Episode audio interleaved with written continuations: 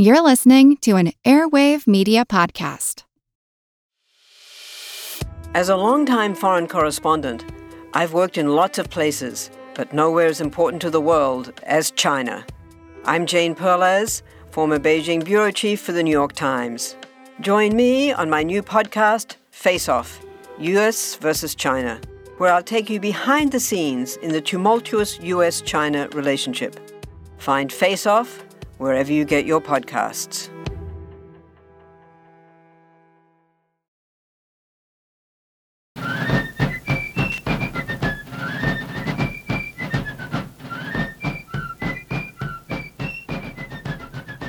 Hello, and thank you for joining the American Revolution.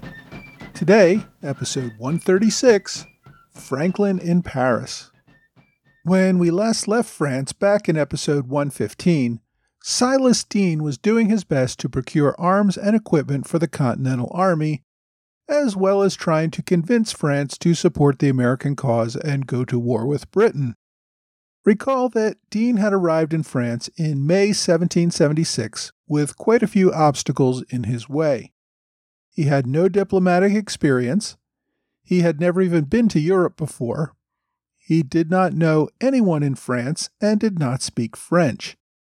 On top of that, he had prominent enemies among fellow patriots, like Arthur Lee, attacking him from the outset. He also managed to hire a British spy, Edward Bancroft, as his personal secretary. Despite all these setbacks, Deane had managed to establish communications with the French foreign minister, Charles Gravier Comte de Vergennes. With the tacit support of Vergennes, Deane had established a relationship with a shell company called Rodrigue Hortalez and Company, run by playwright and international arms dealer Pierre Augustin Caron de Beaumarchais. The men had managed to fill shiploads of supplies for America. However, the British embassy in France, headed by David Murray, also known as Lord Stormont, managed to get the French government to seize most of those supplies. France was still not completely on board with backing the Patriots, at least not openly. Even after learning of the Declaration of Independence, France did not want to start another war with Britain. Open support of the United States as an independent nation would most certainly precipitate such a war. Support for the American cause, however, was growing inside France. In addition to the possibly worthless paper money Deane was using in France, his other useful currency was his self appointed power to hand out commissions in the Continental Army. French officers seeking combat experience would go to America as generals or other ranks higher than they held in the French army. Many officers jumped at this opportunity.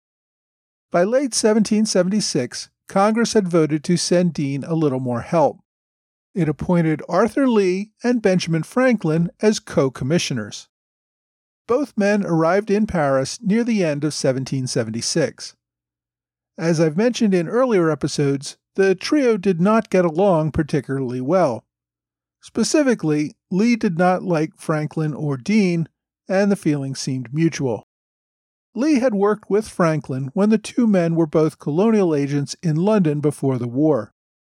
Lee was extremely dismissive of Franklin's diplomatic skills and thought he would be a disaster. Even worse, Lee attacked Deane's covert aid setup, claiming that the French government was giving assistance to the Americans at no cost. Deane's trading company had made arrangements to ship supplies to America in exchange for tobacco and other raw materials. Lee indicated that Deane was going to skim those raw materials shipped to France for his personal profit, taking advantage of the secretive nature of these transactions. Lee knew his accusations were false. He had personally helped set up the terms with Beaumarchais and was just upset that he had been cut out of getting commissions himself. His attack seemed to be a way to get Deane sent home under a cloud of questions. While Congress held investigations to get to the truth, Lee could take over as the key American in charge of French arms shipments. Joining Deane, Franklin, and Lee, the three commissioners in Paris, was a fourth man, Ralph Izard of South Carolina. Izard had been living in London for several years before leaving in 1776. As an outspoken patriot, he no longer felt welcome there. He moved to Paris, planning to return to South Carolina. Before he could return, Congress appointed him commissioner to Tuscany in early 1777. Tuscany is part of modern day Italy. The Grand Duke of Florence, who ruled Tuscany, refused to admit Izard as an ambassador for fear it would harm his relationship with Britain. Izard spent the next couple of years living in Paris, corresponding from there with Tuscan officials on diplomatic matters. Izard and Commissioner Arthur Lee did seem to get along, although Lee also convinced Izard that Franklin was not competent. So Izard and Franklin did not get along at all either. It seems that Izard thought that Franklin should consult with him and keep him more in the loop than Franklin cared to do. The two would continue their ongoing feud in Paris until Izard was recalled a few years later in 1779. Benjamin Franklin, of course, was the rock star of this delegation. He had hoped to stay out of the public notice until he had a chance to get a better idea of whether the French court would receive him as a minister.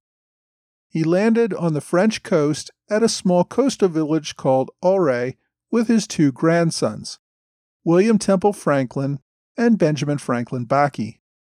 Despite landing in an inconspicuous port aboard a local fishing vessel, the French people mobbed Franklin and greeted him with enthusiasm. By the time he reached Nantes a few days later, the city had arranged a grand ball in his honor. Franklin's reputation had preceded him. He may have been the most well known person in France from North America. Many of his writings and accounts of his inventions and scientific experiments had preceded him. Frenchmen and women strained to meet the scientist and philosopher who was raised in the American wilderness. Locals began producing images of Franklin for sale. It became fashionable for people to have portraits on their walls his image appeared on coins, signet rings, and snuff boxes. If bobbleheads had been invented, there definitely would have been a Franklin bobblehead. Reprints of many of his older books, translated into French, of course, flowed into bookstores all over the country. Despite his speaking almost no French, Franklin had little trouble with inclusion in French society. He played into his man of the wilderness persona by wearing simple homespun clothing in a Quaker style. In fashion obsessed Paris, where more complex was always better, this was almost shocking. Franklin also refused to wear a wig when outdoors or when meeting with others. This was the fashion equivalent today of not wearing a shirt. It wouldn't exactly get you arrested, but it was seen as rather shocking for anyone other than the lowest of classes. But these distinctions only played into the mythos and made Franklin even more popular. This was a deliberate strategy. Franklin knew full well what to wear. When he had visited Paris in 1767, he had purchased a wig and clothing to fit in with society. On this trip, dressed as the plain American, Franklin stood out and turned heads with his nonconforming style.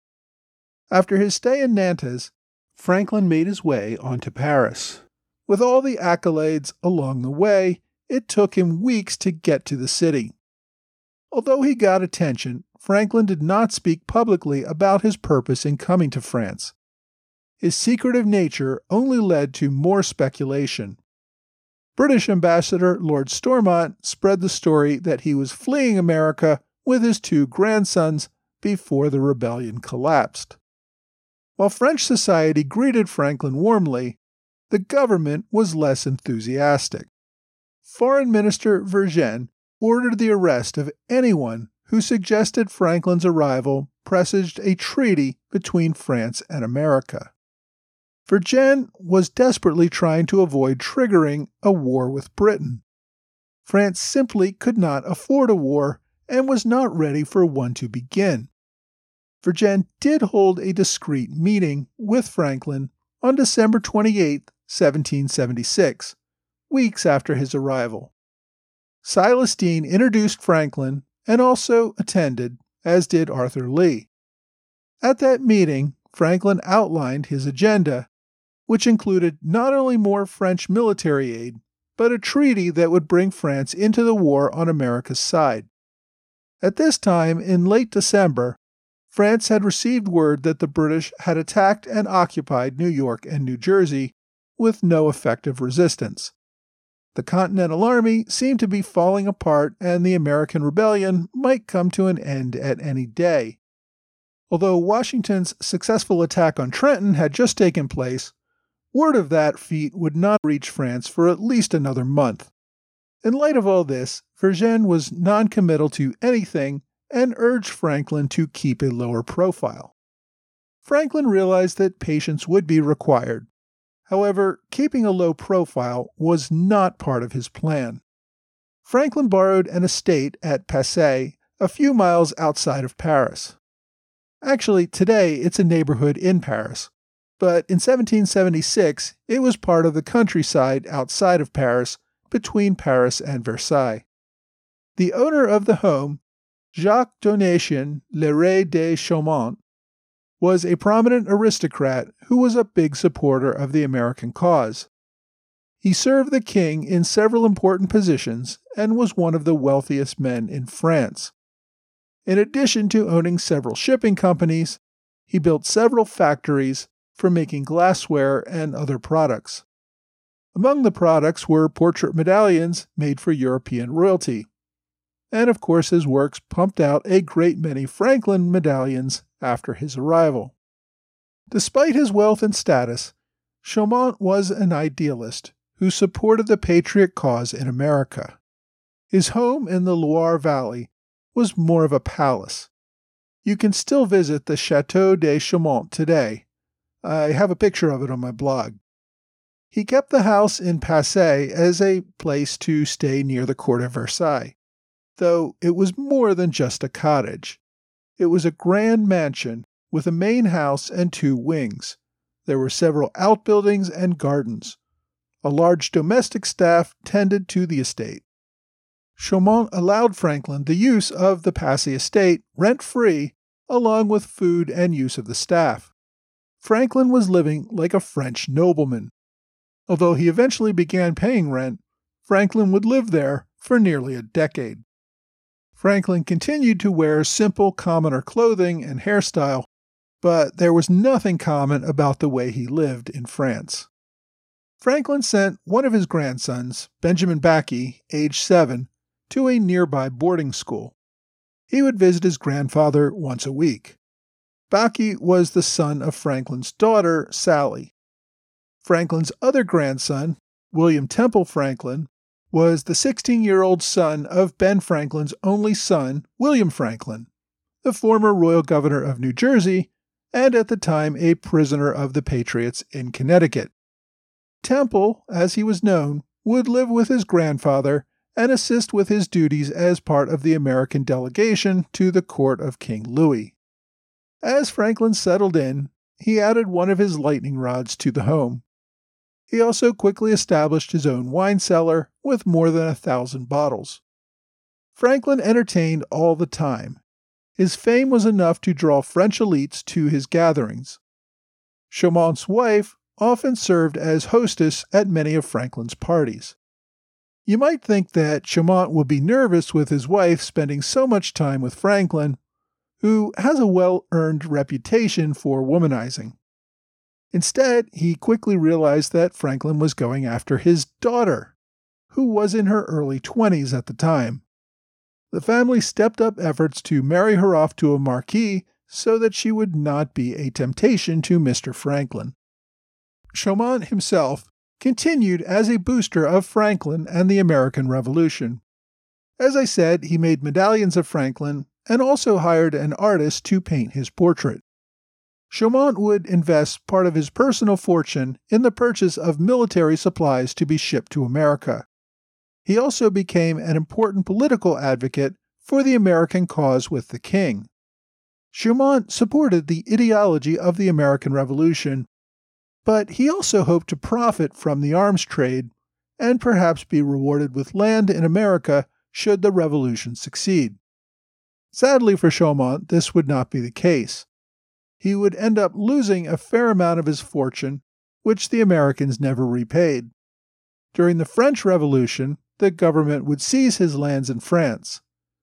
Although he managed to survive the Reign of Terror, he would die in relative obscurity in France in 1803.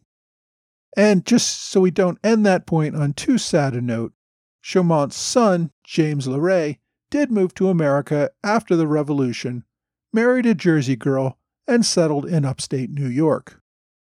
Anyway, after Franklin's first meeting with Vergennes, he realized that he would need to be more patient and not push the foreign minister too far too fast.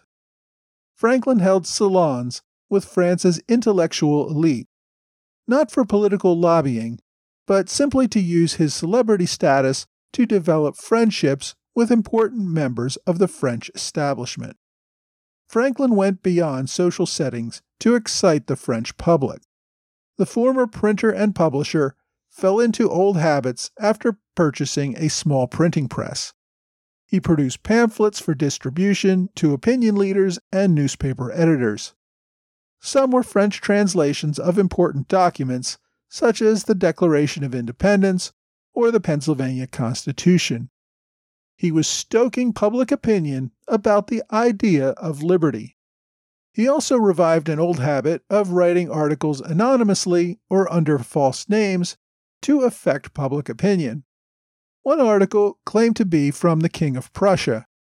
Britain had agreed to pay for any Hessian mercenaries who were killed in the war, but not for those who were wounded. Franklin's article pretended that the government recommended letting wounded soldiers die rather than sending them home as cripples. This is just one example of many stories that Franklin put out there to turn public opinion against Britain and toward the American cause. This strategy, however, confused the ministry.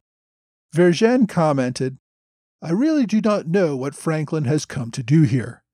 At the beginning, we thought he had all sorts of projects, but all of a sudden he has shut himself up in a sanctuary with the philosophes. Franklin, of course, was playing the long game. He knew that Vergennes was focused on the political realities of trying to weaken Britain while avoiding a direct war. But Franklin also knew the power of a publicly popular cause with the nation's elite. Public support for the cause of America would help the ministry get on board with helping with the cause of liberty and coming to the assistance of the young United States. Public relations was every bit a part of Franklin's strategy, along with actual diplomacy. Franklin also began an ongoing competition with British Ambassador Lord Stormont. The British official in France often had the advantage over Franklin and the American delegation, among the many British spies in the American delegation, Edward Bancroft was sending weekly reports outlining not only what the Americans were doing, but their strategies for future activities as well. When it suited his purposes, Stormont would often make these strategies public in an attempt to discredit or prevent them from happening. Some were simply made up stories, like Franklin's supposed attempt to build some superweapon using electricity. Once, when asked about one of Stormont's pronouncements, Franklin retorted, It is not a truth, it is only a Stormonter, which was a play on the French word mentir, which meant to lie. The word Stormonter soon entered the public lexicon as a term for something that wasn't true. Franklin followed Silas Deane's lead of passing out commissions to European officers who wanted to serve in America. As I've mentioned before, it was rather common for officers to serve in the armies of other countries during peacetime. It gave them experience and sometimes helped to improve relations between the armies of common allies.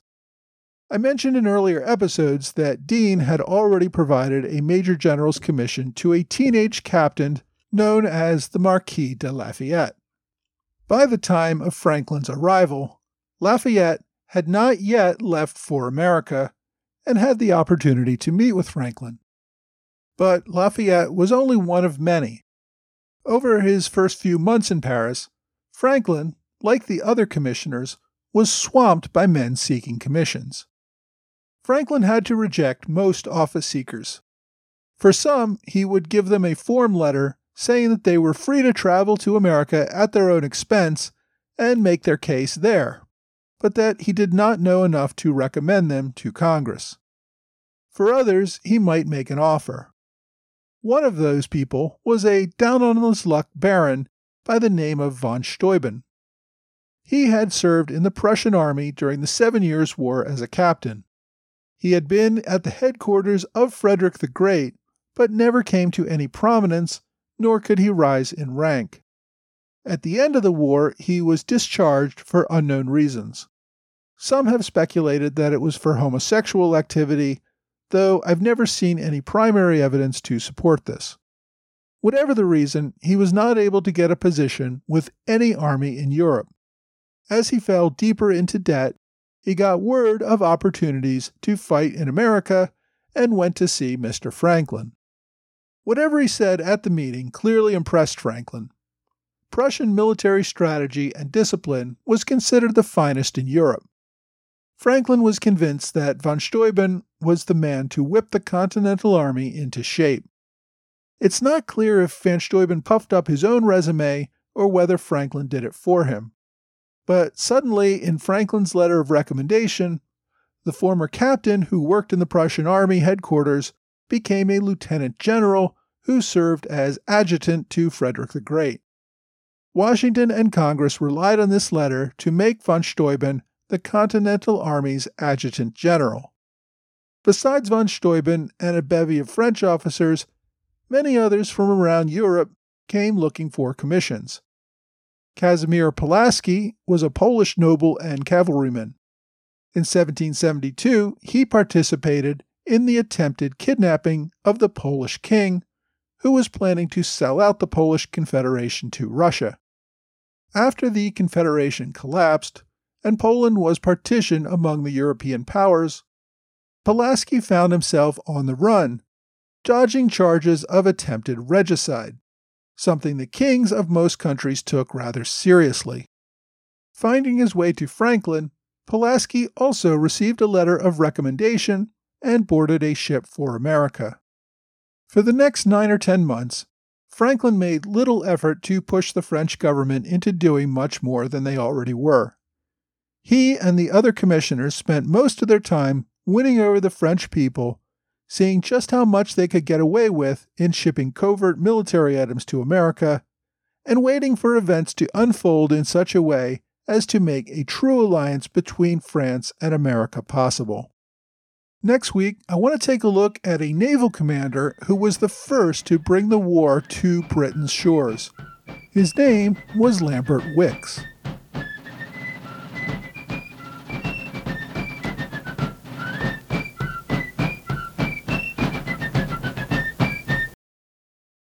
This episode is supported by the food delivery service Factor.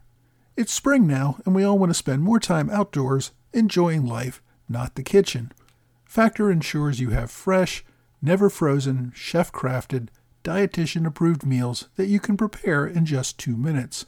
Each week, you get a menu of 35 meal options as well as 60 add ons, including breakfasts, on the go lunches, snacks, and beverages. You can customize your orders to get as much or as little as you want each week and can pause or make changes to your orders at any time.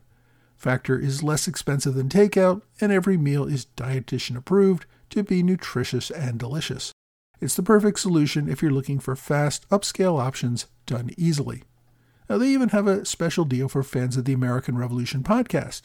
Head to factormeals.com slash ARP50 and use that code ARP50 to get 50% off your first box plus 20% off your next box. That's code ARP50 at factormeals.com slash ARP50 to get 50% off your first box plus 20% off your next box while your subscription is active. Hi, thanks for joining the American Revolution Podcast After Show. A special thanks today to Trey Nance as a Robert Morris Circle supporter on Patreon. Trey is a big fan of the show and has stepped up to help support it so that I can continue to cover my costs of producing this show each week. I really appreciate his support and everyone who kicks in a monthly contribution on patreon.com. For as little as $2 a month, you can help to support this podcast, and every little bit really does help. This week, Benjamin Franklin finally made it to Paris, where his diplomatic skill would eventually help seal the French American alliance. His use of celebrity, wit, humor, personality, and even a little disinformation all contributed to his success in winning over the French government and people. His story is better known than those of the other commissioners in France because he was such a larger than life character, both at the time to the people of France as well as today.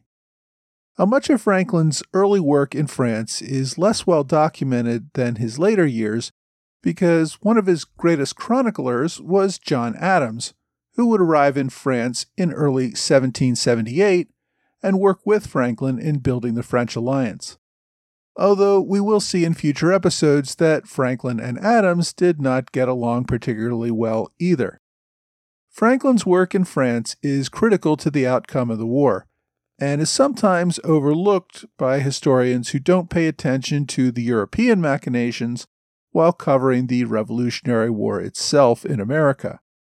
Franklin, of course, is fascinating on many levels for his inventions, scientific experiments, his years of developing a host of institutions in Philadelphia and elsewhere, and his role in so many other events in the founding of this country.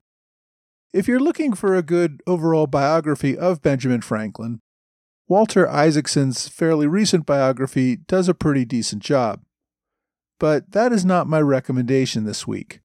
I'm recommending a Great Improvisation Franklin, France, and the Birth of America by Stacy Schiff. Now, the reason I like this book is that it focuses just on Franklin's years in France, not his whole life. It digs into court life and European politics in a way that many other Franklin biographies do not. Now, there are a few other books that also focus on Franklin's time just in France, and I mention a number of these in my blog post notes for this week's episode, but most of those books are decades old. The author of A Great Improvisation, Ms. Schiff, has won multiple awards for her many books.